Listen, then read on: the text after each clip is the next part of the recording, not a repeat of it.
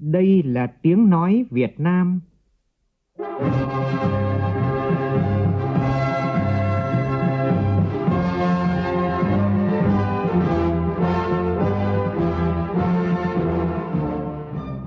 là tiếng nói Việt Nam, phát thanh từ Hà Nội, thủ đô nước Cộng hòa xã hội chủ nghĩa Việt Nam.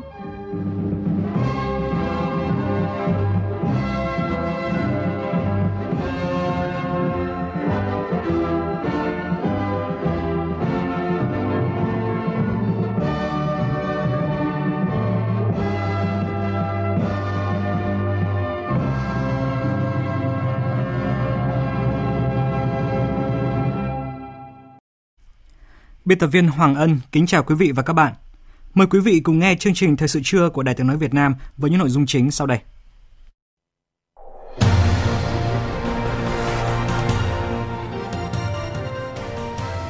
Theo số liệu cập nhật mới nhất của Bộ Y tế, tổng số ca tử vong vì chủng mới của virus corona trên toàn cầu hiện là 813 người, trong đó có hai trường hợp ghi nhận ngoài Trung Quốc đại lục. Các địa phương tại đồng bằng sông Cửu Long đang triển khai nhiều giải pháp để ứng phó với tình trạng hạn mặn có xu hướng gay gắt. Ít nhất 25 người đã thiệt mạng và 42 người bị thương trong vụ xả súng đặc biệt nghiêm trọng tại Thái Lan. Kẻ xả súng đã bị tiêu diệt vào sáng nay và được xác nhận là một quân nhân.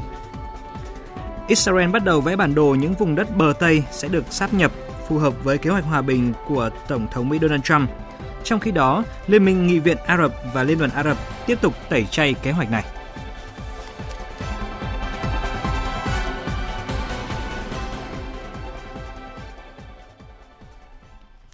Bây giờ là nội dung chi tiết.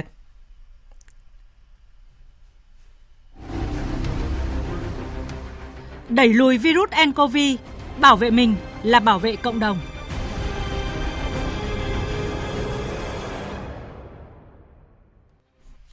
Thưa quý vị, theo số liệu cập nhật mới nhất của Bộ Y tế, tại nước ta, đến sáng nay, trường hợp dương tính với virus corona chủng mới vẫn là 13 trường hợp.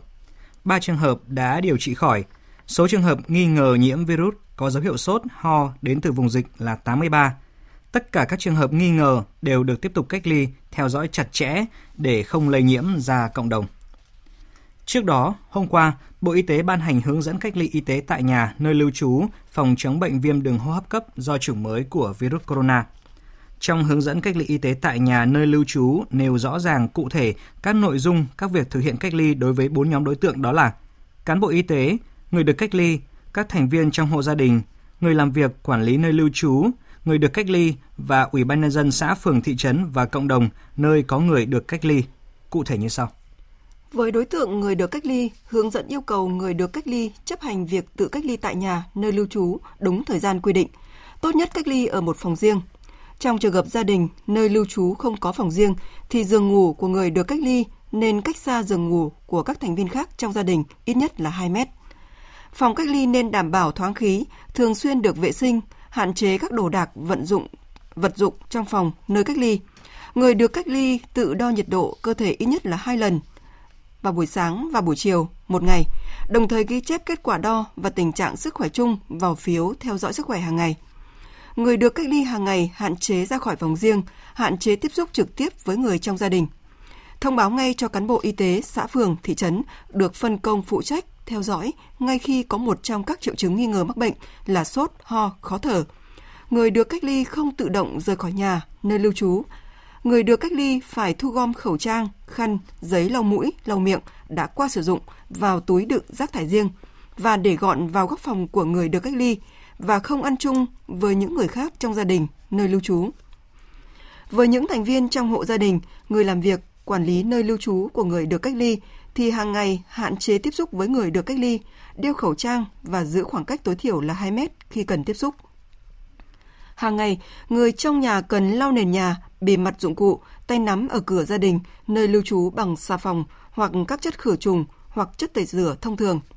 Thường xuyên giúp đỡ, động viên, chia sẻ với người được cách ly trong suốt thời gian bị cách ly người trong nhà cần thông báo ngay cho cán bộ y tế, xã phường, thị trấn được phân công phụ trách theo dõi khi người được cách ly có một trong các triệu chứng nghi ngờ mắc bệnh như là sốt, ho, khó thở, hỗ trợ phương tiện vệ sinh, xà phòng, dung dịch sát khuẩn, khẩu trang cho người được cách ly nếu có yêu cầu. Ngoài ra không tổ chức hoạt động đông người tại gia đình, nơi lưu trú. Trong bối cảnh dịch bệnh viêm đường hô hấp cấp do chủng mới của virus corona gây ra đang diễn biến phức tạp, hơn 60 tỉnh thành phố đã báo cáo Bộ Giáo dục Đào tạo về việc kéo dài thời gian nghỉ học để phòng chống dịch bệnh. Nhằm hỗ trợ phương pháp học đảm bảo kiến thức cho học sinh trong những ngày nghỉ, Tập đoàn Bưu chính Viễn thông Việt Nam VNPT đang tích cực triển khai giải pháp đào tạo trực tuyến e-learning miễn phí cho các trường học trên địa bàn Hà Nội. Tin chi tiết như sau. Đào tạo trực tuyến là cách thức giảng dạy trên nền tảng Internet giúp các giáo viên dạy học từ xa, trao đổi sách vở, bài giảng, giao bài tập và chấm điểm cho học sinh. Phương thức này giúp học sinh có thể học trực tuyến mọi lúc mọi nơi trên nhiều loại thiết bị như máy tính để bàn, máy tính sắc tay, điện thoại di động, máy tính bảng, kết nối Internet. Học sinh cũng có thể dễ dàng tham gia các khóa học mở rộng, thực hiện các bài thi thử để nâng cao kết quả. Phụ huynh dễ dàng theo dõi, đánh giá tiến trình và kết quả học tập của con em mình cũng như đồng hành chung tay cùng với nhà trường trong công tác giáo dục. Đại diện nhóm dự án VNPT e-learning của công ty công nghệ thông tin VNPT, tập đoàn VNPT chia sẻ, mới đây nhóm đã chạy thử nghiệm để giới thiệu tập huấn cách sử dụng hệ thống học trực tuyến có tên gọi VNPT e-learning cho các giáo viên một trường liên cấp. Chỉ trong thời gian ngắn, về cơ bản, các giáo viên đã nắm được cách sử dụng, đăng thử thành công một số bài giảng lên hệ thống. Hiện tại, Cục Công nghệ Thông tin, Bộ Giáo dục Đào tạo và Tập đoàn VNPT đã ký thỏa thuận hợp tác chiến lược về triển khai ứng dụng công nghệ thông tin giai đoạn 2019-2025 trong ngành giáo dục. Đây là cơ sở để mở rộng triển khai các phần mềm, phương pháp giáo dục mới, phù hợp với xu hướng phát triển của cách mạng công nghiệp 4.0. Thưa quý vị thính giả, trước tình hình dịch bệnh nguy hiểm này có nguy cơ lây lan, tỉnh Thừa Thiên Huế đang tập trung công tác kiểm soát ngăn chặn dịch bệnh. Phản ánh của phóng viên Lê Hiếu, thường trú tại miền Trung. Tại quảng trường Ngọ Môn và các điểm tham quan thuộc quần thể di tích Cố đô Huế, Trung tâm Bảo tồn di tích Cố đô Huế đã ra quân dọn vệ sinh ở các điểm di tích, cấp phát miễn phí khẩu trang y tế cho du khách, tạm dừng các hoạt động biểu diễn. Ông Lê Công Sơn, chánh văn phòng Trung tâm Bảo tồn di tích Cố đô Huế cho biết, trung tâm mua khoảng 100.000 khẩu trang để cấp miễn phí và lắp đặt thêm các bồn cho du khách rửa tay. Trung tâm cũng đang triển khai kế hoạch ra quân cho tốc dọn vệ sinh tất cả các điểm di tích, đặc biệt cho chùi rửa bằng xà phòng ở các cái điểm mà thường xuyên có tập trung đông khách như lăng Minh Mạng, lăng Khải Đình, rồi khu vực đầy nồi, lăng Tư Đức. Sắp tới trung tâm sẽ cho tạm dừng các cái hoạt động trình diễn, biểu diễn và có khả năng là tụ tập đông người ở các điểm di tích phòng tránh tình trạng lây nhiễm trong quá trình à, cái dịch đang à, bùng phát. Hiện tỉnh Thừa Thiên Huế chưa phát hiện trường hợp nào nhiễm chủng mới của virus corona. Tuy vậy, công tác phòng chống dịch luôn được các đơn vị địa phương đặc biệt quan tâm. Tỉnh đã thành lập 23 đội phản ứng nhanh ứng phó với dịch corona. Trong đó có 5 đội phản ứng nhanh cấp tỉnh, 18 đội phản ứng nhanh cấp huyện. Tỉnh cũng đã tạm dừng tổ chức các lễ hội và cho học sinh nghỉ học. Ông Phan Ngọc Thọ, Chủ tịch Ủy ban nhân dân tỉnh Thừa Thiên Huế yêu cầu các địa phương, đơn vị tập trung phòng chống dịch Hiện nay các cơ sở y tế của từng địa phương, đặc biệt là bệnh viện Trung Huế cùng sở y tế đã tập hợp tất cả những điều kiện để có thể xác định, phân loan và thu dung tất cả những cái hiện tượng có nghi nhiễm virus corona để sẵn sàng ứng phó tất cả mọi tình huống có thể xảy ra. Hiện nay tỉnh đang triển khai hàng loạt các biện pháp phòng chống. Và cũng trước diễn biến phức tạp của dịch bệnh nguy hiểm này, phía Trung Quốc tiếp tục lùi thời gian mở cửa trở lại đối với các cặp chợ biên giới với Việt Nam – nguy cơ ủ nứ hàng hóa nông sản tăng lên nếu không có các giải pháp cấp bách kịp thời khi nhiều mặt hàng trái cây như là thanh long, dưa hấu đang vào chính vụ thu hoạch. Ông Trần Quốc Khánh, Thứ trưởng Bộ Công Thương, một mặt yêu cầu Cục xuất nhập khẩu tiếp tục vận động các chủ hàng ở biên giới chuyển sang xuất khẩu theo đường chính ngạch với các lô hàng đủ điều kiện, tức là có đủ bao bì, có đủ truy xuất nguồn gốc xuất xứ để được giải tỏa. Yêu cầu các thương vụ tìm kiếm mở rộng thị trường xuất khẩu, Đồng thời, phối hợp với Bộ Nông nghiệp và Phát triển Nông thôn và chính quyền địa phương khuyến cáo không tiếp tục đưa hàng lên biên giới để tránh ùn tắc. Trước diễn biến dịch bệnh có thể kéo dài, cần điều tiết kế hoạch sản xuất phù hợp gắn với đẩy mạnh tuyên truyền, vận động, kích thích tiêu dùng trong nước để hỗ trợ bà con nông dân. Thứ trưởng Bộ Công Thương Trần Quốc Khánh nói. Không biết là dịch sẽ diễn biến đến ngày nào, cũng không biết là các bạn sẽ đóng cửa chợ biên giới đến ngày nào cho nên chúng ta cần tiếp tục đề nghị Bộ Nông nghiệp hướng dẫn các tỉnh là tiếp tục tái cơ cấu nông nghiệp và các tỉnh nên thận trọng hơn trong cái khâu sản xuất, làm sao điều tiết được cái sản lượng sản xuất. Thí dụ như là thôi bây giờ đừng có tìm cách kích thích cây để tăng sản lượng nữa. Trong bối cảnh hiện nay, không chỉ các mặt hàng y tế như là khẩu trang hay là gel sát khuẩn có xu hướng tăng giá, mà ngay cả các mặt hàng thiết yếu cũng có chiều hướng tương tự. Tại Quảng Ninh, các mặt hàng thực phẩm thiết yếu đã có xu hướng tăng nhẹ do nguồn cung thiếu và tâm lý e ngại dịch bệnh. Phóng viên Vũ Miền, thường trú tại khu vực Đông Bắc phản ánh. Tại các chợ đầu mối ở thành phố Hạ Long hay Móng Cái, giá các mặt hàng hải sản vẫn cao như thời điểm trong Tết và không có biến động nhiều, nhưng rau quả và thịt lợn là những mặt hàng tăng khá mạnh những ngày gần đây. Chị Hoàng Thu Hương, người dân thành phố Hạ Long cho biết có một số loại rau tăng gấp 3 lần so với thời điểm trong Tết như cải xong, rau cải, cúc, rau rèn hiện được bán từ 14 đến 15 nghìn đồng một mớ. Tất cả các mặt hàng gần như là đều tăng ví dụ như là rau dưa củ quả là đều tăng hết mình cũng nghĩ một phần cũng do dịch vì cũng nhiều người người ta tích trữ này xã mình cũng bảo là cần phải tích trữ nhưng mình thì nghĩ rằng là không nên tích trữ có một số người lo ngại rằng giá thực phẩm đắt là do ảnh hưởng của dịch bệnh viêm đường hô hấp cấp. Tuy nhiên, việc giá một số mặt hàng tươi sống tăng thời gian này hoàn toàn không bất thường. Một phần là do trận mưa đá đầu năm gây thiệt hại cho sản xuất nông nghiệp tại nhiều tỉnh phía Bắc. Một phần là do các cửa khẩu tạm ngừng hoạt động khiến hàng tươi sống từ Trung Quốc không vào được thị trường trong nước. Chị Nguyễn Thị Minh, thị xã Quảng Yên và chị Phạm Thanh Tâm ở thành phố Hạ Long nói thì phải có hàng các củ quả thì cũng phải có cả hàng Trung Quốc chứ chứ còn ngay hàng của mình mà cung cấp cho mình thì cũng không đủ. Đầu nguồn trên nó không có rau mấy về đây nên là nó không đủ nên là nó hơi đắt. Rau thì tại vì à, bảo sao tăng thì mưa ba cái trận mưa đâm nó bầm dập hết nên nó mới tăng chứ bình thường nó không tăng. Thực tế, ngoài việc giá thịt lợn khá đắt, do hầu hết các trang trại chăn nuôi đã xả hàng phục vụ Tết Nguyên đán, thì nguyên nhân chính dẫn đến việc một số loại rau, quả tăng giá trong thời gian qua là ảnh hưởng của thiên tai, thời tiết. Giới chuyên gia nhận định chỉ một thời gian ngắn nữa, các loại hàng này sẽ trở lại mặt bằng giá trung bình do nông dân các tỉnh phía Bắc khôi phục sản xuất. Mặt khác, Bộ Công Thương cũng đã có chỉ thị yêu cầu các địa phương theo dõi sát diễn biến giá cả các mặt hàng có thể mất cân đối cung cầu sau Tết âm lịch để có biện pháp điều hành nhằm bình ổn thị trường, hoàn toàn không có việc hàng hóa tăng giá do dịch bệnh nCoV 2019.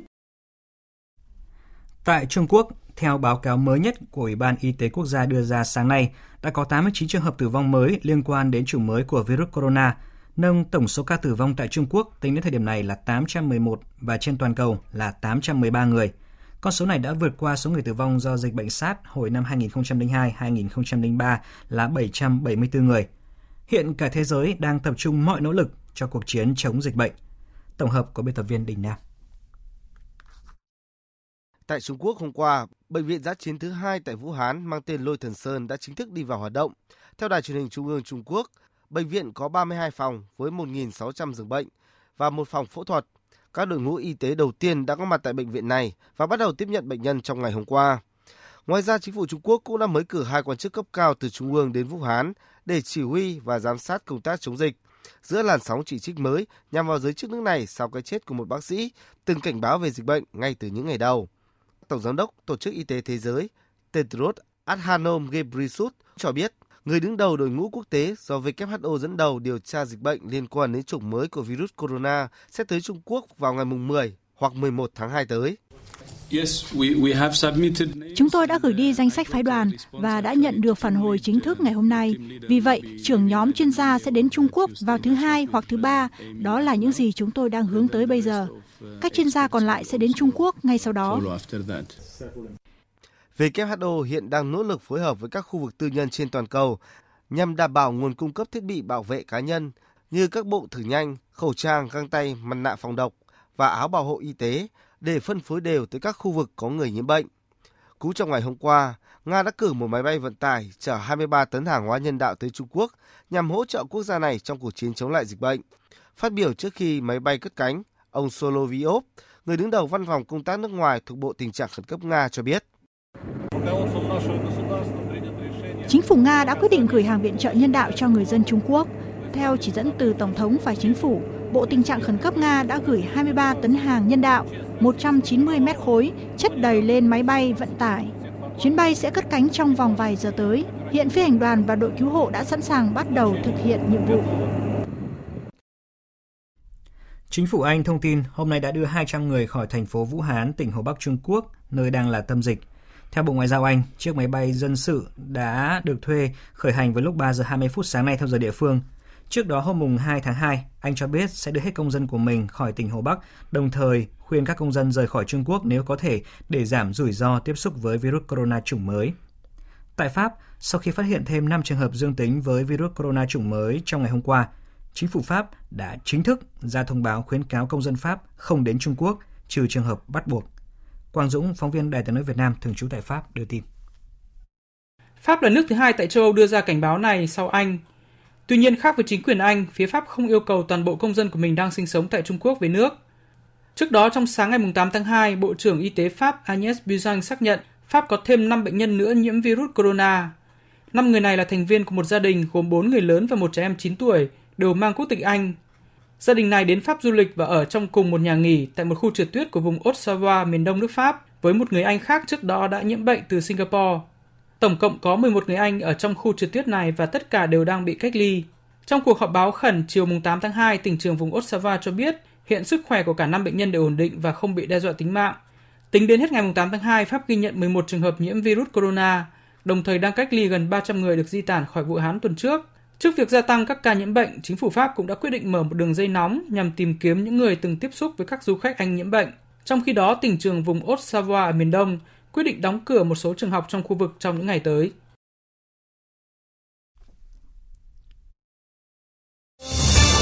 Thời sự VOV, nhanh, tin cậy, hấp dẫn.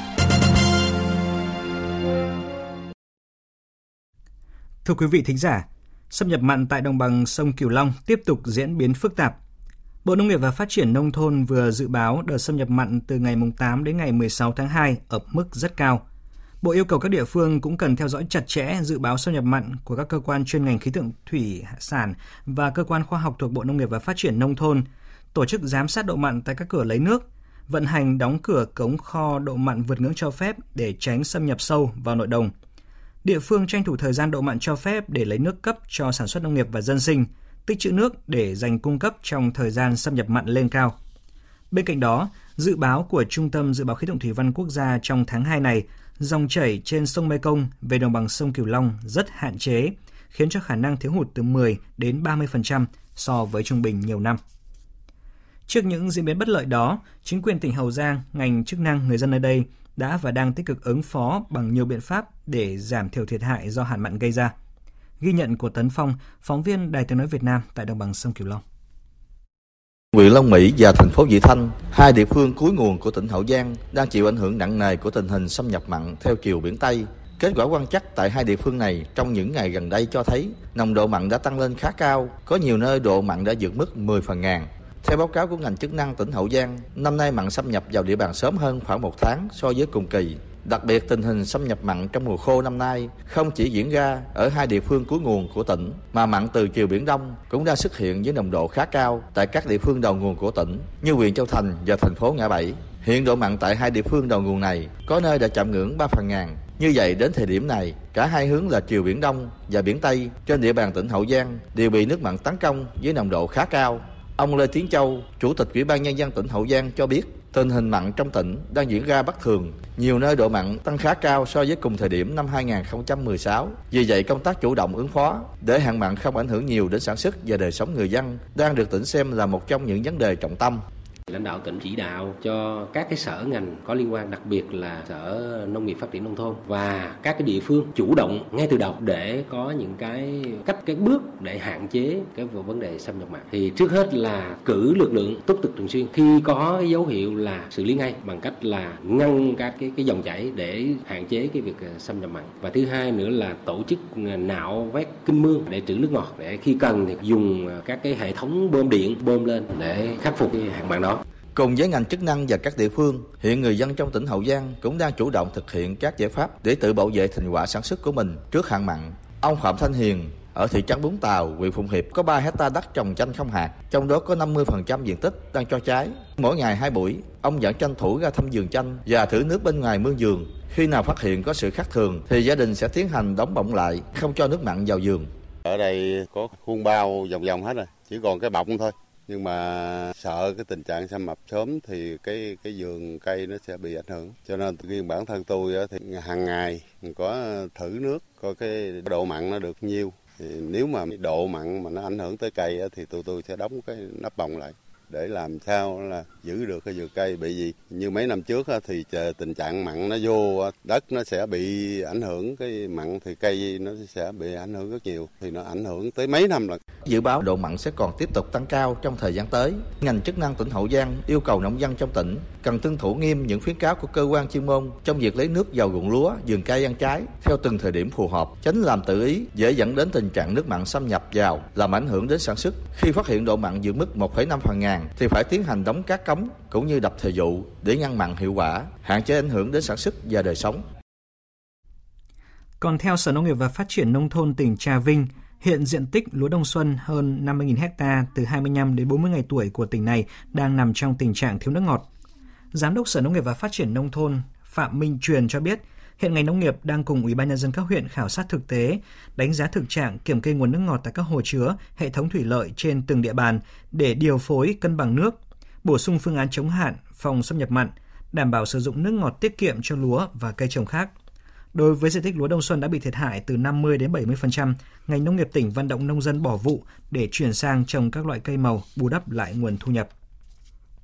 Còn tại Bến Tre, chính quyền tỉnh đang khẩn trương đắp đập giã chiến chặn giữa dòng Ba Lai để ngăn mặn, tạo hồ chứa hơn 1 tỷ mét khối nước ngọt để phục vụ sản xuất và sinh kế của người dân. Về việc lấy nước gieo cấy vụ đông xuân 2019-2020 tại khu vực phía Bắc, đến chiều qua đã có hơn 95% diện tích của các địa phương khu vực Trung Du và Đồng bằng Bắc Bộ lấy nước đổ ải gieo cấy vụ đông xuân, tương đương với hơn 500.000 hecta. Tin chi tiết của phóng viên Minh Long. Những địa phương đã lấy đủ nước toàn bộ diện tích để gieo cấy là Vĩnh Phúc, Hải Phòng, Hà Nam, Hưng Yên và Thái Bình. Tổng cục Thủy lợi đề nghị Sở Nông nghiệp và Phát triển nông thôn các tỉnh thành phố, khu vực Trung du và đồng bằng Bắc Bộ, đặc biệt là thành phố Hà Nội tiếp tục tổ chức vận hành tối đa công trình lấy nước, đảm bảo 100% diện tích gieo cấy theo kế hoạch có nước sản xuất, tránh phát sinh yêu cầu bổ sung nước ngoài thời gian lấy nước đợt 2 và đợt 3 các địa phương tiếp tục tổ chức vận động, hướng dẫn người dân tăng cường thực hiện việc làm đất để giữ nước trên ruộng, gia cố bờ vùng, bờ thừa, đảm bảo chống thất thoát nước cho các diện tích đã được cấp đủ nước.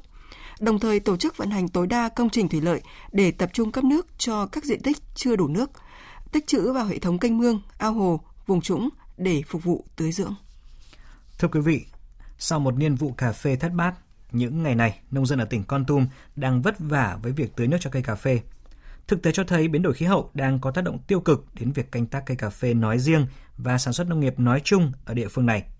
Phải thích ứng được với biến đổi khí hậu để duy trì sản xuất đang là yêu cầu cấp bách với nông dân và ngành nông nghiệp tỉnh Con Tum.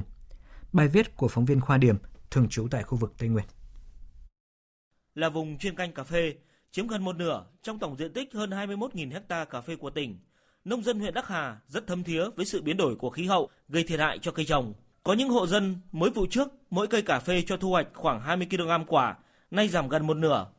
Anh Trần Quốc Tuấn, nhà ở thôn 2, xã Đắc Ngọc cho biết. Các năm gần đây thì càng về sau thì cả năng suất lại càng không đạt do thời tiết. Như những năm trước thì ờ, nó phân biệt rõ ràng là 6 tháng mùa mưa và 6 tháng mùa khô nó thời gian mình canh tác kế hoạch của mình nó cũng rõ ràng hơn như gần đây thì ờ, nắng mưa thất thường này, mùa khô này mùa thu hoạch này đôi lúc này bão viếc này mưa gió này kia vẫn cản trở đến việc thu hoạch làm năng suất quả nó cũng không cao. Bà con cố gắng khắc phục thời tiết trồng xen canh những cây ngắn ngày ờ, vào cây cà để cải thiện đời sống kinh tế hơn lên một chút rồi đầu tư những giống cà phù hợp với thời tiết như bây giờ. Trước biến đổi khí hậu diễn ra gay gắt mùa khô tây nguyên kéo dài dẫn đến nước tưới cho diện tích cây cà phê ngày càng khan hiếm. Ông Trần Văn Trương Phó Giám đốc Sở Nông nghiệp và Phát triển Nông thôn tỉnh Con Tum cho biết, việc áp dụng hệ thống tưới tiên tiến, tưới tiết kiệm nước được xem là yêu cầu cấp bách để duy trì phát triển ngành nông nghiệp bền vững, nhất là với các cây công nghiệp có giá trị kinh tế cao như cây cà phê. Trước tình hình mà biến đổi khí hậu hiện nay, thì ngành nông nghiệp tỉnh Con Tum cũng đã có nhiều cái giải pháp khuyến cáo và tổ chức thực hiện như là à, tổ chức cho người nông dân sản xuất dùng các cái công nghệ tưới tiết kiệm để đảm bảo cái nguồn nước, vận động nhân dân là tưới theo cái nhu cầu của cây trồng và xác định cái thời điểm tưới vừa đủ cái nhu cầu để đảm bảo cái nguồn nước cho phục vụ sản xuất. Thống kê trong gần 5 năm qua cho thấy, hạn hán ảnh hưởng tới khoảng 4.500 ha cây trồng, gây thiệt hại trên 190 tỷ đồng. Cùng với đó, mưa lũ cũng đã cuốn trôi và làm hư hại trên 1.800 ha cây trồng, ước thiệt hại trên 100 tỷ đồng. Thích ứng được với biến đổi khí hậu để duy trì phát triển cây cà phê nói riêng và sản xuất nông nghiệp nói chung đang là yêu cầu cấp bách đối với ngành nông nghiệp tỉnh Con Tum. Tại Yên Bái, nhiều ngày qua xuất hiện mưa nhỏ rét đậm và rét hại về đêm và sáng sớm. Không khí lạnh đã gây rét đậm cho khu vực vùng núi và có nơi rét hại. Các địa phương và người chăn nuôi Yên Bái đã và đang thực hiện các giải pháp không để gia súc bị chết đói, chết rét. Tin của phóng viên Thừa Xuân.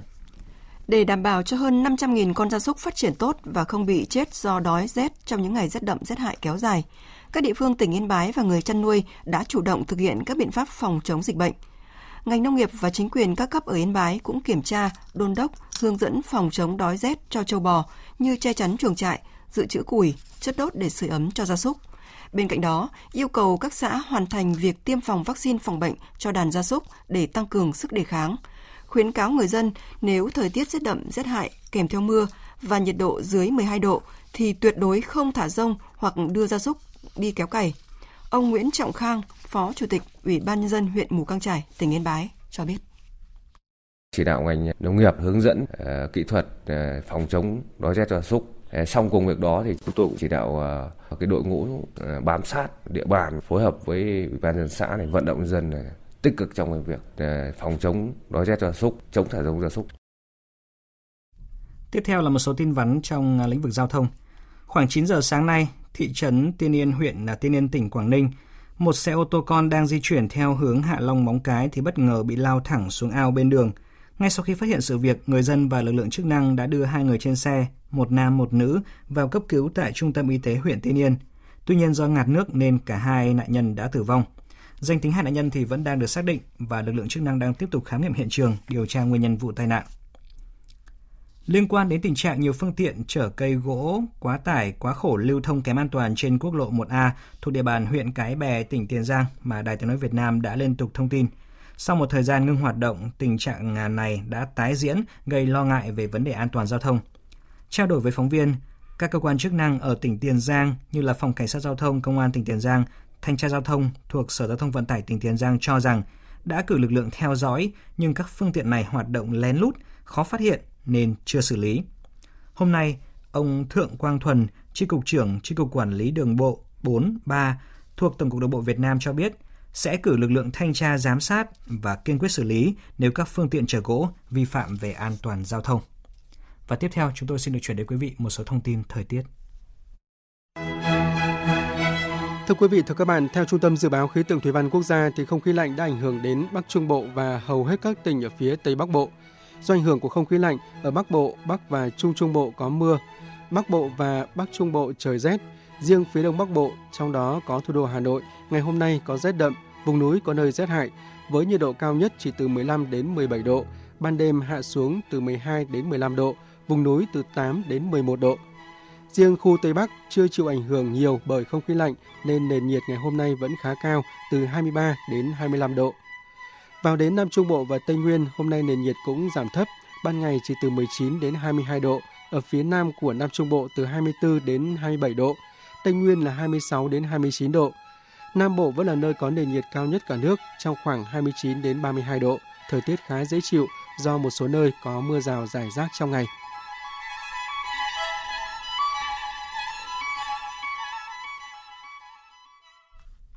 Xin được chuyển đến quý vị một thông tin vừa cập nhật. Tại Việt Nam đã ghi nhận ca thứ 14 mắc chủng mới của virus corona. Theo thông tin từ Bộ Y tế, bệnh nhân này 55 tuổi ở thôn Ái Vân, xã Sơn Lôi, huyện Bình Xuyên là hàng xóm của một công nhân công ty Nihon Plus mắc bệnh trước đó. Việc lây nhiễm bệnh thông qua tiếp xúc gần bởi bệnh nhân mới này đến chúc Tết khoảng một tiếng đồng hồ rồi về. Sau đó ngày 4 tháng 2, bệnh nhân xuất hiện triệu chứng sốt, đau đầu, chảy nước mũi. Bệnh nhân này được đưa vào cách ly, khám và điều trị tại phòng khám đa khoa khu vực Quang Hà, huyện Bình Xuyên, tỉnh Vĩnh Phúc. Trung tâm Kiểm soát Bệnh tật tỉnh Vĩnh Phúc đã lấy mẫu bệnh phẩm gửi Viện Vệ sinh Dịch tễ Trung ương xét nghiệm. Hiện tại, bệnh nhân thứ 14 này đang được cách ly tại phòng khám đa khoa khu vực Quang Hòa, huyện Bình Xuyên, tỉnh Vĩnh Phúc và trong tình trạng ổn định. Như vậy, tính đến thời điểm này, Việt Nam đã có 14 người bị bệnh viêm đường hô hấp cấp do chủng mới của virus corona. Riêng tỉnh Vĩnh Phúc có 9 trường hợp. Tại các địa bàn phát hiện các ca bệnh, chính quyền địa phương đã tiến hành theo dõi, giám sát chặt chẽ những người có tiếp xúc gần với những bệnh nhân này. Một số người nghi mắc bệnh đã tiến hành cách ly, lấy mẫu xét nghiệm. Tính đến 11 giờ sáng nay, tổng số mẫu xét nghiệm là 759 người, trong đó có 14 ca dương tính và 745 ca âm tính. Trong thông tin khả quan về sinh phẩm xét nghiệm virus corona chủng mới, phóng viên Văn Hải đưa tin, nhóm nghiên cứu của Viện Công nghệ Sinh học và Công nghệ Thực phẩm Đại học Bách khoa Hà Nội vừa công bố chế tạo thành công sinh phẩm phát hiện nhanh virus gây bệnh với thời gian cho kết quả nhanh hơn những sinh phẩm đang sử dụng. Tuy nhiên, vẫn cần thử nghiệm thêm để kiểm chứng độ chính xác so với loại sinh phẩm mà đơn vị khác của cả nước đã sản xuất được. Sinh phẩm chẩn đoán nCoV của nhóm nghiên cứu Viện Công nghệ Sinh học và Công nghệ Thực phẩm Đại học Bách khoa Hà Nội có thời gian phân tích ngắn chỉ 70 phút. Trong khi đó, quy trình chuẩn đoán tiêu chuẩn kỹ thuật phân tử đang được sử dụng tại nước ta phải trải qua ít nhất 4 giờ, tức là 240 phút mới cho kết quả. Tuy nhiên, các đặc tính của bộ sinh phẩm mới của Viện Công nghệ Sinh học và Công nghệ Thực phẩm Đại học Bách khoa Hà Nội cần được thử nghiệm thêm và kiểm chứng về độ chính xác so với những sinh phẩm đang được sử dụng. Đây có thể là cơ sở thứ tư ở nước ta sản xuất được sinh phẩm phục vụ xét nghiệm nCoV với công suất có thể lên tới 1.000 test sinh phẩm mỗi tuần. Về vấn đề này, Thứ trưởng Bộ Y tế Nguyễn Thành Long cho biết. Que mồi thử hiện nay là chúng ta có từ hai nguồn. Thứ nhất là từ các viện trợ, từ những cái trao đổi, những cái hợp tác liên labo, tức là liên phòng xét nghiệm. Thế rồi là từ các tổ chức quốc tế như CDC, Hoa Kỳ hỗ trợ chúng ta. Thế và nguồn thứ hai là chính bản thân nội địa chúng ta. Hiện nay có hai cái công ty đã sản xuất, nghiên cứu sản xuất thành công cái này. Và chúng tôi đã giao cho một cái viện chuyên môn là có thể sản xuất được cái này. Que thử tới đây ý, là chúng ta không có lo thiếu mà chúng ta đang cố gắng hình thành nên một cái mạng lưới liên labo để có thể xét nghiệm cái việc này. Xin chuyển sang một thông tin quốc tế đang được dư luận quan tâm. Thưa quý vị, thông tin gây chấn động dư luận những giờ qua là vụ xả súng đặc biệt nghiêm trọng tại tỉnh Nakhon Ratchasima, Đông Bắc Thái Lan, khiến cho ít nhất 25 người thiệt mạng và 42 người bị thương. Vào khoảng 9 giờ sáng nay, lực lượng đặc nhiệm của Thái Lan đã tiêu diệt kẻ xả súng. Đối tượng được xác định là thượng sĩ Jakapan Thoma, 32 tuổi, thuộc biên chế của quân đội Thái Lan. Tới thời điểm này, chưa có bất kỳ thông tin nào về việc người Việt bị thương trong vụ này. Phóng viên Quang Trung, thường trú tại Thái Lan, đưa tin từ hiện trường vụ việc. Sau gần 20 giờ cố thủ tại trung tâm thương mại Terminal 21 tỉnh Nakhon Ratchasima, kẻ xả súng đã bị lực lượng đặc biệt của Thái Lan tiêu diệt. Thảm kịch bắt đầu vào khoảng 3 giờ 30 chiều ngày 8 tháng 2 khi quân nhân lấy trộm vũ khí và bắn chết chỉ huy cùng hai người khác tại căn cứ quân sự, sau đó đánh cắp một chiếc xe Humvee và bỏ chạy. Trên đường bỏ chạy, đối tượng tiếp tục xả súng vào người dân dọc tuyến đường tới trung tâm thương mại Terminal 21. Có nhiều người khác đã bị giết trong trung tâm thương mại này.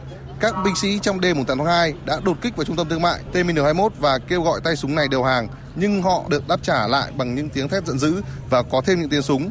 Nhiều người dự đoán tay súng này cố thủ tại tầng hầm của trung tâm thương mại. Quân nhân này được xác định là thượng sĩ Jakapan Thoma, 32 tuổi, thuộc bên chế căn cứ quân sự Suratham bị tặc. Sáng nay, theo giờ địa phương, cử tri Azerbaijan bắt đầu đi bỏ phiếu trong cuộc bầu cử quốc hội trước thời hạn, được dự báo sẽ giúp củng cố quyền lực của Tổng thống Ilham Aliyev. Hơn 1.300 ứng cử viên thuộc 19 đảng phái sẽ tranh cử vào quốc hội, gồm 125 ghế của Azerbaijan. Tin cho biết. Cuộc bầu cử này theo kế hoạch sẽ được tổ chức vào tháng 11 năm nay, nhưng hồi đầu tháng 12 năm ngoái, Tổng thống Inham Aliyev đã ký sắc lệnh giải tán quốc hội và tổ chức tổng tuyển cử sớm. Các quan chức đảng cầm quyền nêu rõ, quyết định được đưa ra do Quốc hội hiện nay không ủng hộ các chính sách mà người đứng đầu nhà nước theo đuổi. Động thái này diễn ra sau khi Tổng thống Inham Aliyev thay thế Thủ tướng và một loạt quan chức kỳ cựu trong chính phủ và phủ Tổng thống – Giới phân tích cho rằng ông Inham Aliyev muốn giải quyết sự bất mãn ngày càng tăng trong dân chúng về sự suy giảm kinh tế và cải thiện hình ảnh của chính phủ khi thay thế các gương mặt cũ bằng những nhà kỹ trị trẻ tuổi. Hàng nghìn người Ba Lan hôm qua đã xuống đường tuần hành tại thủ đô Warsaw để thể hiện sự ủng hộ chính phủ trong việc tiến hành cải tổ hệ thống tư pháp nước này. Đáng chú ý, cải cách tư pháp chính là nguyên nhân dẫn đến bất đồng và mâu thuẫn giữa Đảng Pháp luật và Công lý cầm quyền và Liên minh châu Âu. Phóng viên Hải Đăng, thường trú tại Cộng hòa Séc, theo dõi khu vực Đông Âu, đưa tin. Cuộc tuần hành diễn ra 4 ngày sau khi dự luật cải cách tư pháp do Đảng Cầm quyền khởi xướng được Tổng thống Andrzej Duda thông qua. Trong đó, chính phủ sẽ có quyền xử phạt hành chính hoặc miễn nhiệm các thẩm phán nếu tham gia các hoạt động có tính chất chính trị hoặc bị cho là có hại. Người tuần hành đã tập trung trước Tòa án Hiến pháp Ba Lan, mang theo cờ và nhiều biểu ngữ thể hiện sự ủng hộ chính phủ như bảo vệ chủ quyền Ba Lan hay tôi ủng hộ cải cách tư pháp. Họ mô tả cải cách lần này là vấn đề mang tính chủ quyền quốc gia, đồng thời kêu gọi chính phủ không lùi bước trước Liên minh châu Âu. Trước đó EU đã nhiều lần lên tiếng chỉ trích mạnh mẽ của cải cách và cho rằng những thay đổi lần này vi phạm sự phân chia quyền lực vốn đóng vai trò thiết yếu trong một nền dân chủ. Trong một bài phỏng vấn báo chí đăng tải hôm 8 tháng 2, Ủy viên Liên minh châu Âu phụ trách Ủy ban các giá trị và minh bạch, bà Vera Jourova gọi những thay đổi tư pháp này là sự phá hủy chứ không phải là cải cách. Bà cũng cho biết Ủy ban này đang giả soát kỹ lưỡng đạo luật mới và không loại trừ bất cứ một sự lựa chọn pháp lý nào. Liên minh Nghị viện Ả Rập đã lên tiếng bác bỏ kế hoạch hòa bình Trung Đông của Tổng thống Mỹ Donald Trump vừa công bố hồi cuối tháng trước. Tuyên bố này được đưa ra trong phiên họp khẩn cấp lần thứ 30 của Liên minh này, có sự tham dự của đại diện từ 20 nước Ả Rập được tổ chức tại thủ đô Amman của Jordani. Tại phiên họp, Chủ tịch Hạ viện Jordani Atef Taraune khẳng định Palestine đang phải đối mặt với tình hình khó khăn nhất từ trước đến nay, đặc biệt là việc chiếm đóng của Israel lại được Mỹ bảo vệ. Ông Taraune nói thêm rằng sẽ không có tương lai cho bất cứ giải pháp nào mà bị người Palestine bác bỏ, cũng như không có giải pháp nào là khả thi ngoài việc lập một nhà nước Palestine độc lập trên chính mảnh đất dân tộc của họ với đường biên giới trước năm 1967 và thủ đô là Đông Jerusalem. Trước đó, ngày 1 tháng 2 vừa qua, tại phiên họp khẩn của Liên đoàn Ả Rập diễn ra tại thủ đô Cairo của Ai Cập, các ngoại trưởng Liên đoàn Ả Rập đã đồng loạt nhất trí tẩy chay kế hoạch hòa bình của Mỹ và tuyên bố không hợp tác trong bất cứ hình thức nào với Washington trong việc thực thi văn kiện này. Cũng tại phiên họp này, Tổng thống Palestine Mahmoud Abbas tuyên bố sẽ cắt đứt mọi quan hệ, trong đó có hợp tác an ninh với Israel và Mỹ. Trong diễn biến khác, Thủ tướng Israel Benjamin Netanyahu hôm qua tuyên bố Israel đã bắt đầu vẽ bản đồ những vùng đất ở bờ Tây sẽ được sáp nhập phù hợp với kế hoạch hòa bình của Tổng thống Mỹ Donald Trump. Theo Thủ tướng Netanyahu, khu vực sát nhập sẽ bao gồm tất cả các khu định cư Israel và thung lũng Jordan, vùng đất mà Israel duy trì chiếm đóng quân sự kể từ cuộc chiến tranh Trung Đông năm 1967 và cũng là vùng đất mà người Palestine muốn xây dựng nhà nước trong tương lai. Thủ tướng Israel tuyên bố. ישראל תזכה לגיבוי אמריקני Israel hưởng ứng sự hậu thuẫn của Mỹ áp dụng luật của Israel vào thung lũng Jordan và phía bắc biển chết cùng với toàn bộ cộng đồng Do Thái ở Judea và Samaria, tất cả mà không loại trừ nơi nào. Chúng tôi đang trong quá trình lập bản đồ các khu vực đó theo kế hoạch của Tổng thống Donald Trump và đó sẽ là một phần của nhà nước Israel. Tổng thống Mỹ Donald Trump đã sa thải hai quan chức làm chứng trong cuộc điều tra xem xét bãi nhiệm ông. Hai quan chức bị mất việc gồm ông Alexander Winderman, cố vấn chính sách về Ukraine thuộc Hội đồng An ninh Quốc gia và đại sứ Mỹ tại Liên minh châu Âu Gordon Solon. Lý do hai quan chức này bị sa thải là do đã ra làm chứng trong cuộc điều tra luận tội Tổng thống Mỹ Donald Trump mà Đảng Dân Chủ khởi xướng từ cuối năm 2019. Việc cách chức hai nhân vật này diễn ra chỉ hai ngày sau khi Thượng viện Mỹ bỏ phiếu tuyên trang án cho Tổng thống Mỹ Donald Trump và chấm dứt cuộc luận tội. Tổng thống Mỹ Donald Trump sau đó đã tuyên bố rằng ông đã chiến thắng trước phe Dân Chủ xấu xa. Cơ quan khí tượng Đức vừa đưa ra cảnh báo ở mức nguy hiểm trên toàn nước Đức sau khi siêu bão có tên là Sabine chuẩn bị đổ bộ vào nước này. Bão Sabine là cơn bão đầu tiên trong năm từ Đại Tây Dương, dự kiến tràn vào vùng Tây Bắc nước Đức trưa nay sẽ gây ra sự hỗn loạn giao thông, gây nguy hiểm và ảnh hưởng nghiêm trọng trên toàn nước Đức. Và cơ quan khí tượng Đức khuyến cáo mọi người không nên ra ngoài nếu không cần thiết. Và tiếp ngay sau đây, biên tập viên Đài tiếng nói Việt Nam sẽ điểm lại các sự kiện quốc tế nổi bật trong tuần.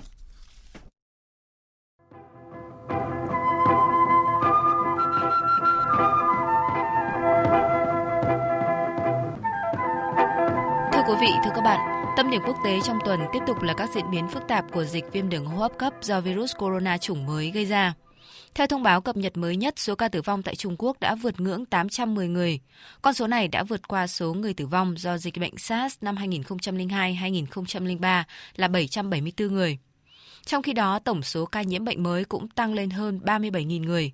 Tổ chức Y tế Thế giới WHO ngày 8 tháng 2 đánh giá các ca nhiễm bệnh ở Trung Quốc được thông báo hàng ngày hiện đã ổn định song cảnh báo còn quá sớm để cho rằng dịch bệnh đã đạt đỉnh điểm.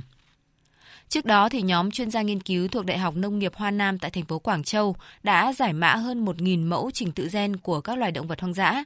Kết quả cho thấy là TT có thể là vật chủ trung gian truyền bệnh viêm đường hô hấp cấp do chủng mới của virus corona gây ra.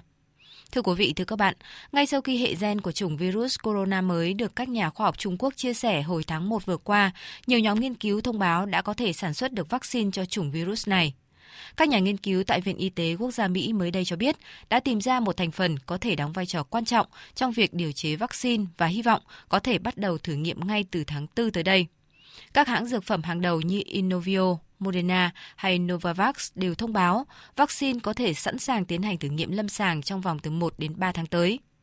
Còn tại Việt Nam, tin vui trong tuần là Viện Vệ sinh Dịch tễ Trung ương cho biết đã nuôi cấy và phân lập thành công chủng virus corona mới trong phòng thí nghiệm, tạo điều kiện cho việc xét nghiệm nhanh các trường hợp nhiễm và nghi nhiễm nCoV. Với thành công này, mỗi ngày tại Việt Nam sẽ có khả năng xét nghiệm hàng nghìn mẫu bệnh phẩm trong trường hợp cần thiết. Thưa quý vị, đến với các tin tức đáng chú ý khác.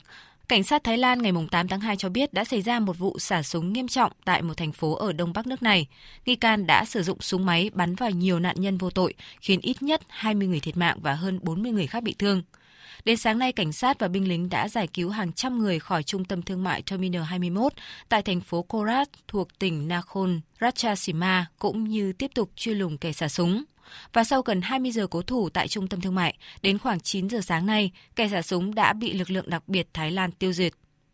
Trước đó, thảm kịch bắt đầu vào khoảng 3 giờ 30 phút chiều hôm qua mùng 8 tháng 2 khi một binh sĩ lấy trộm vũ khí và bắn chết chỉ huy cùng hai người khác tại căn cứ quân đội Surathampitak, sau đó đánh cắp một chiếc xe quân sự và bỏ chạy. Tay súng được xác định là thượng sĩ quân đội Jakrapan Thoma, 32 tuổi, thuộc biên chế của căn cứ quân sự vừa nêu.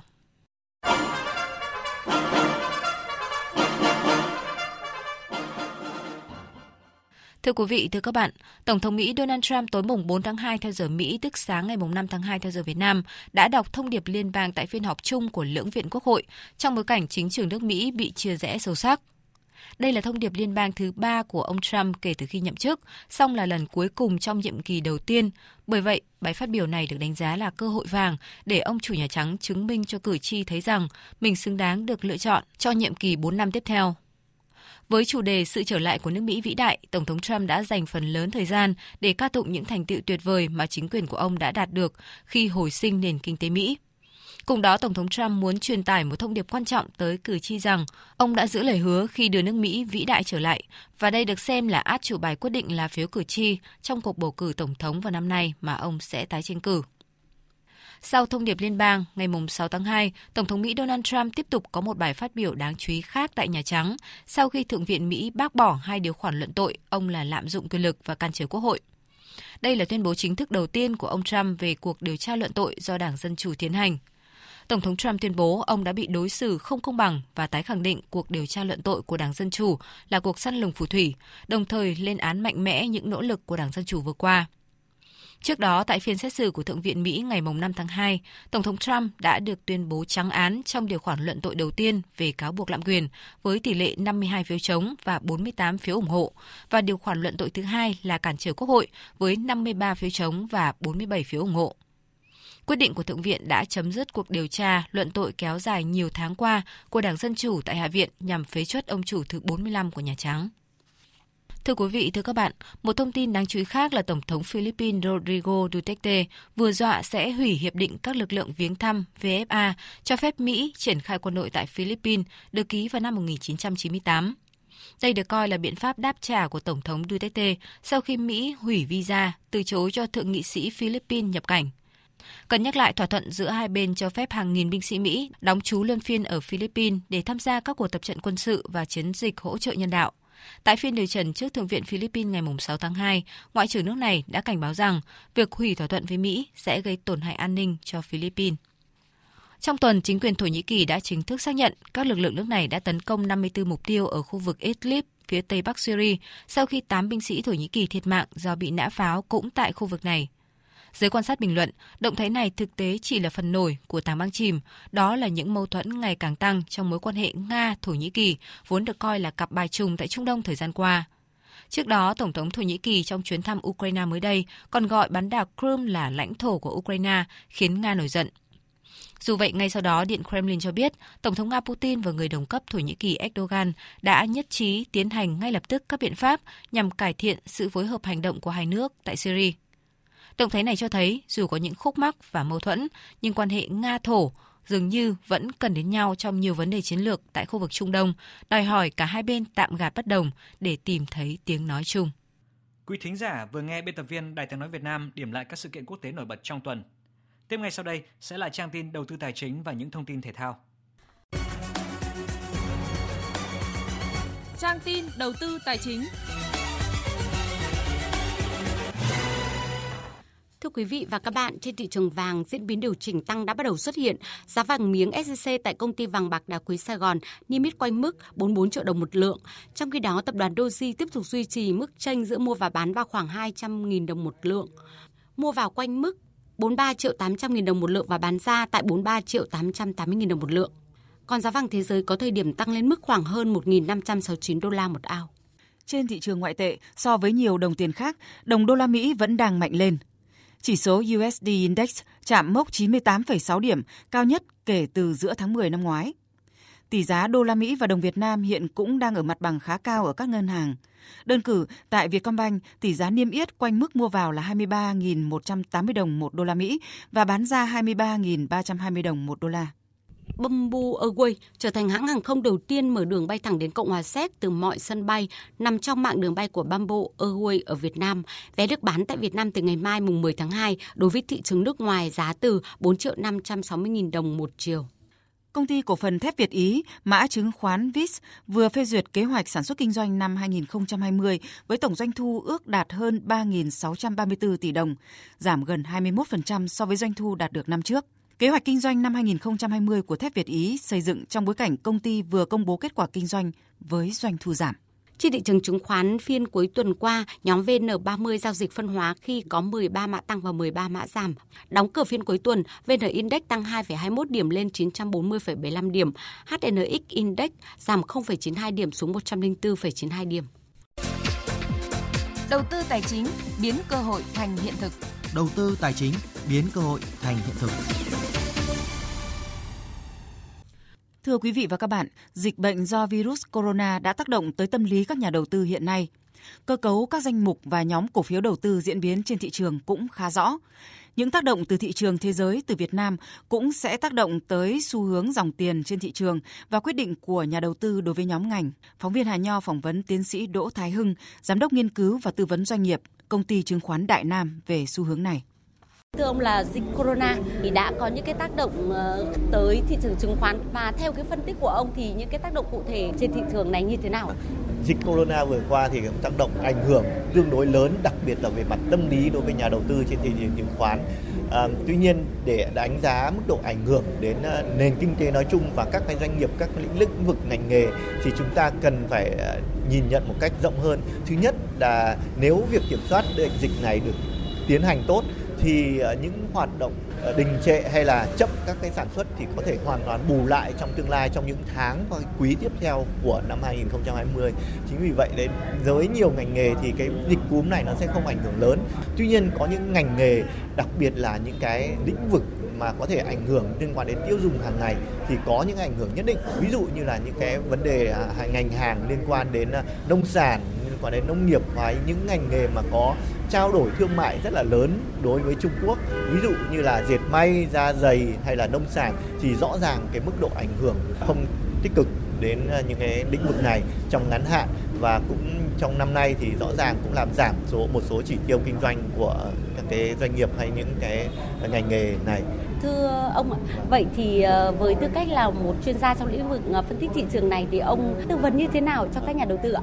Thực ra thì ờ, chúng ta cũng thấy là cái ảnh hưởng của dịch cúm virus corona đến nay vẫn chưa thể đong đếm được bằng một con số cụ thể và chúng tôi vẫn nhìn nhận chung là nó không quá lớn, mà chỉ mang tính chất tạm thời.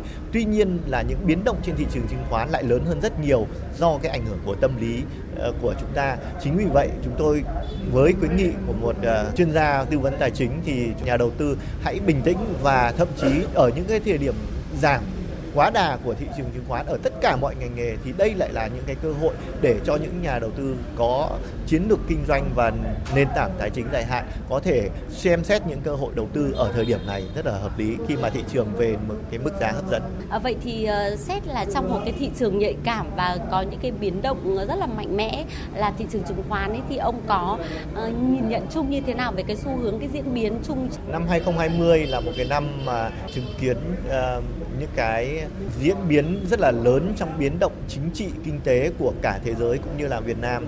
Quý 1 này thì nó nằm ở uh, những cái ờ, biến động mang tính là ngắn hạn thị trường chứng khoán đặc biệt VN Index thì tôi nghĩ nó cũng sẽ chỉ dao động ở ngưỡng từ 890 cho đến 1.000 điểm. Vâng ạ, xin trân trọng cảm ơn ông.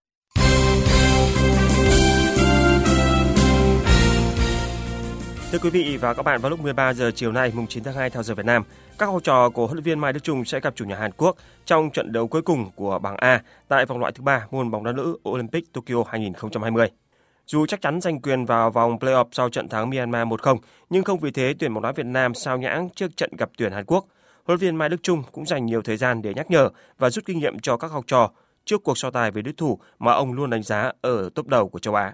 Từng cái trường hợp một thì tôi vẫn phải nhắc nhở. Thí dụ như là hai kèm một đấy thì còn đứng giãn cách quá xa mà chúng ta cần phải áp sát chúng ta lấy cái số đông để kèm số ít thì phòng ngự nó mới chắc chắn hơn trong buổi tập cuối cùng chuẩn bị cho trận gặp tuyển Hàn Quốc, huấn luyện viên Mai Đức Chung đã chia đôi đội hình. Hàng phòng ngự tập kỹ những tình huống cố định, những pha bóng bổng. Hàng phòng ngự của tuyển nữ Việt Nam có thể hình không quá tốt và việc hỗ trợ cho nhau là vô cùng quan trọng trong việc hạn chế bàn thua. Huấn luyện viên Mai Đức Chung cho biết. Cái vị trí ờ, hậu vệ biên cũng chưa được tốt. Đấy, vị trí đứng còn sai sót đứng trên đối phương hoặc là đứng lùi vào trong bó vào trong quá sâu Đấy, để đối phương ta nhận bóng và lúc ấy chúng ta cái hướng mà đối phương chuẩn bị nhận bóng là chúng ta phải áp vào không cho đối phương tự do nhận bóng thì cái đấy các bạn đã còn yếu ở trận đấu gặp tuyển Hàn Quốc, gần như chắc chắn tiền đạo Huỳnh Như không thể thi đấu vì chấn thương. Vì thế, huấn luyện viên Mai Đức Chung sẽ sử dụng tiền đạo trẻ Tuyết Ngân, cầu thủ có thể hình và tốc độ tốt. Trận đấu giữa đội tuyển Hàn Quốc và tuyển Việt Nam diễn ra vào lúc 15 giờ tại Jeju, tức là 13 giờ tại Việt Nam. Đây là khung giờ mà chúng ta thường xuyên tập luyện nên sẽ có sự chuẩn bị tốt nhất cho trận đấu này. Thưa quý vị và các bạn, dù đã đi tiếp nhưng chặng đường tới tấm vé dự Olympic 2020 của đội tuyển nữ Việt Nam còn rất nhiều khó khăn. Tuy nhiên, thầy trò huấn luyện viên Mai Đức Chung luôn tỏ rõ quyết tâm trong từng trận đấu. Sau trận thắng Myanmar, tinh thần của đội tuyển nữ Việt Nam lên rất cao. Chứng kiến màn trình diễn tốt của đội nữ Việt Nam, trang chủ của AFC đã có dòng khen ngợi. Ở trận đấu với nữ Myanmar, đội tuyển nữ Việt Nam đã chơi pressing ngay sau khi tiếng còi khai cuộc. Chiến thắng tối thiểu trước nữ Myanmar đã giúp cho tuyển nữ Việt Nam có được tấm vé lọt vào vòng playoff. Trước những đối thủ ở vòng đấu playoff, huấn luyện viên Mai Đức Chung cũng đã xác định dù gặp đội tuyển nào thì họ đều là những đội có đẳng cấp cao hơn tuyển Việt Nam. Những cái đội mà ở châu Á, thí dụ như Úc hoặc là Trung Quốc thì rõ ràng là chúng ta chưa thể với được. Tại vì à, cái trình độ còn thua xa đội bạn, cho nên là chúng ta còn phải phấn đấu. Mặc dù rất là khó khăn với đội chúng ta, nhưng về cái tinh thần ý chí chiến đấu quật cường ở cái SEA Games vừa qua, đấy là một cái điều kiện và là một cái đà cho đội chúng tôi cố gắng phấn đấu. Còn đội trưởng đội tuyển nữ Huỳnh Như cũng cho rằng Hiện tại thì các đối thủ ờ, cũng nằm trong cái top mà có khoảng cách của họ thì với mình cũng còn là khá xa nên ờ, toàn đội cũng cố gắng. Lợi thế và thực lực đang đứng về đối thủ ở trận playoff của đội tuyển nữ Việt Nam điều khiến thầy trò huấn luyện viên Mai Trung ít nhiều lo lắng. Australia đang ở hạng 7 của thế giới và Trung Quốc đang đứng ở hạng thứ 15 trên thế giới. Gặp ai thì cũng sẽ xác định vô vàn khó khăn. Để giành tấm vé tới Olympic Tokyo 2020, chúng ta sẽ phải đá hai trận lượt đi và về với đối thủ để phân định thắng thua. Việc được chơi trên sân nhà một trận chính là cơ sở để đội tuyển nữ Việt Nam hy vọng làm nên bất ngờ. Nhưng dù thế nào đi chăng nữa, việc đội tuyển nữ Việt Nam lần đầu tiên lọt vào vòng playoff Olympic cũng là tín hiệu rất tốt cho bóng đá nữ của chúng ta.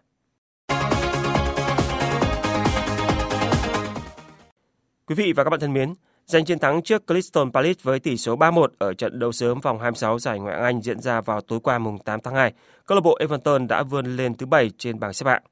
Hai đội nhập cuộc với phong độ trái chiều, câu lạc bộ Everton chỉ thua một trong 11 trận gần đây nhất, còn câu lạc bộ Crystal Palace lại chỉ thắng một trong 10 trận vừa qua. Lợi thế sân nhà và phong độ giúp Everton lấn sân ngay từ khi tiếng còi khai cuộc, trước khi có bàn thắng mở tỷ số ở phút thứ 18.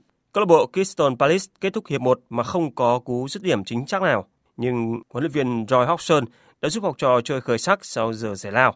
ngày phút thứ 51, Crystal sút từ góc hẹp thành bàn gỡ hòa 1-1 cho đội khách. Sau pha bóng đập xà ngang không thành, Everton phản công nhanh. Richardson băng xuống đặt lòng hiểm hóc về góc xa nâng tỷ số lên 2-1. Từ quả phạt góc phút thứ 88, Richardson đánh đầu trúng xà ngang. Bóng nảy ra ngay vị trí của Clever Lewis. Tiền đạo 22 tuổi dễ dàng ghi bàn thắng thứ 11 của mùa này và ấn định thắng lợi 3-1. Với chiến thắng này, Everton nhảy vọt hai bậc vượt qua Wolverhampton và Manchester United để lên vị trí thứ bảy trên bảng xếp hạng. Thầy trò huấn luyện viên Ancelotti đã giành được 36 điểm, chỉ kém 5 điểm so với top 4. Phải tới ngày 18 tháng 2, câu lạc bộ Manchester United mới đá vòng 26 với chuyến làm khách trên sân của câu lạc bộ Chelsea. Dự báo thời tiết Phía Tây Bắc Bộ nhiều mây có mưa rải rác, gió nhẹ, trời rét có nơi rét đậm, nhiệt độ từ 14 đến 20 độ, riêng khu Tây Bắc từ 23 đến 25 độ, có nơi trên 25 độ. Phía Đông Bắc Bộ, nhiều mây có mưa, mưa nhỏ, gió Đông Bắc cấp 2, cấp 3, trời rét đậm, vùng núi có nơi rét hại, nhiệt độ từ 12 đến 18 độ, vùng núi từ 12 đến 15 độ. Các tỉnh từ Thanh Hóa đến Thừa Thiên Huế nhiều mây có mưa, mưa rào. Gió Bắc đến Tây Bắc cấp 2, cấp 3, vùng ven biển cấp 3, cấp 4, phía Bắc trời rét, nhiệt độ từ 16 đến 21 độ, phía Nam từ 23 đến 26 độ. Khu vực ven biển từ Đà Nẵng đến Bình Thuận, nhiều mây có mưa, mưa rào rải rác và có nơi có rông, gió Đông Bắc cấp 2, cấp 3, nhiệt độ từ 19 đến 27 độ, phía Nam có nơi trên 27 độ. Tây Nguyên có mây, có mưa rào và rông vài nơi, gió Đông Bắc đến Đông cấp 3, nhiệt độ từ 16 đến 29 độ. Nam Bộ nhiều mây, có mưa rào rải rác và có nơi có rông, gió Đông Bắc cấp 2, cấp 3, nhiệt độ từ 22 đến 32 độ. Khu vực Hà Nội nhiều mây có mưa, mưa nhỏ, gió Đông Bắc cấp 2, cấp 3, trời rét đậm, nhiệt độ từ 13 đến 17 độ. Dự báo thời tiết biển Bắc Vịnh Bắc Bộ, Nam Vịnh Bắc Bộ, vùng biển từ Quảng Trị Quảng Ngãi có mưa rải rác, tầm nhìn xa trên 10 km, giảm xuống từ 4 đến 10 km trong mưa. Ngày gió Đông Bắc cấp 6, giật cấp 7, đêm gió Đông Bắc cấp 5, có lúc cấp 6, giật cấp 7, biển động. Khu vực Bắc Biển Đông, khu vực giữa Biển Đông, khu vực quần đảo Hoàng Sa, vùng biển từ Bình Định đến Ninh Thuận, vùng biển từ Bình Thuận Cà Mau, có mưa rào và rông rải rác, trong cơn rông có khả năng xảy ra lốc xoáy. Tầm nhìn xa trên 10 km, giảm xuống từ 4 đến 10 km trong mưa, gió Đông Bắc cấp 6, giật cấp 7, biển động. Khu vực Nam Biển Đông, khu vực quần đảo Trường Sa có mưa rào và rông rải rác, trong cơn rông có khả năng xảy ra lốc xoáy, tầm nhìn xa trên 10 km, giảm xuống từ 4 đến 10 km trong mưa. Gió Đông Bắc cấp 5, riêng vùng biển phía Tây cấp 6, giật cấp 8, biển động. Vùng biển từ Cà Mau đến Kiên Giang và Vịnh Thái Lan có mưa rào vài nơi, tầm nhìn xa trên 10 km, gió Đông Bắc cấp 3, cấp 4. Những thông tin thời tiết vừa rồi cũng đã kết thúc chương trình Thời sự trưa nay của Đài Tiếng Nói Việt Nam. Chương trình do các biên tập viên Hoàng Ân, Minh Châu, Thu Hòa biên soạn và thực hiện với sự tham gia của kỹ thuật viên Hồng Thanh, chịu trách nhiệm nội dung Đồng Mạnh Hùng. Xin kính chào tạm biệt và hẹn gặp lại.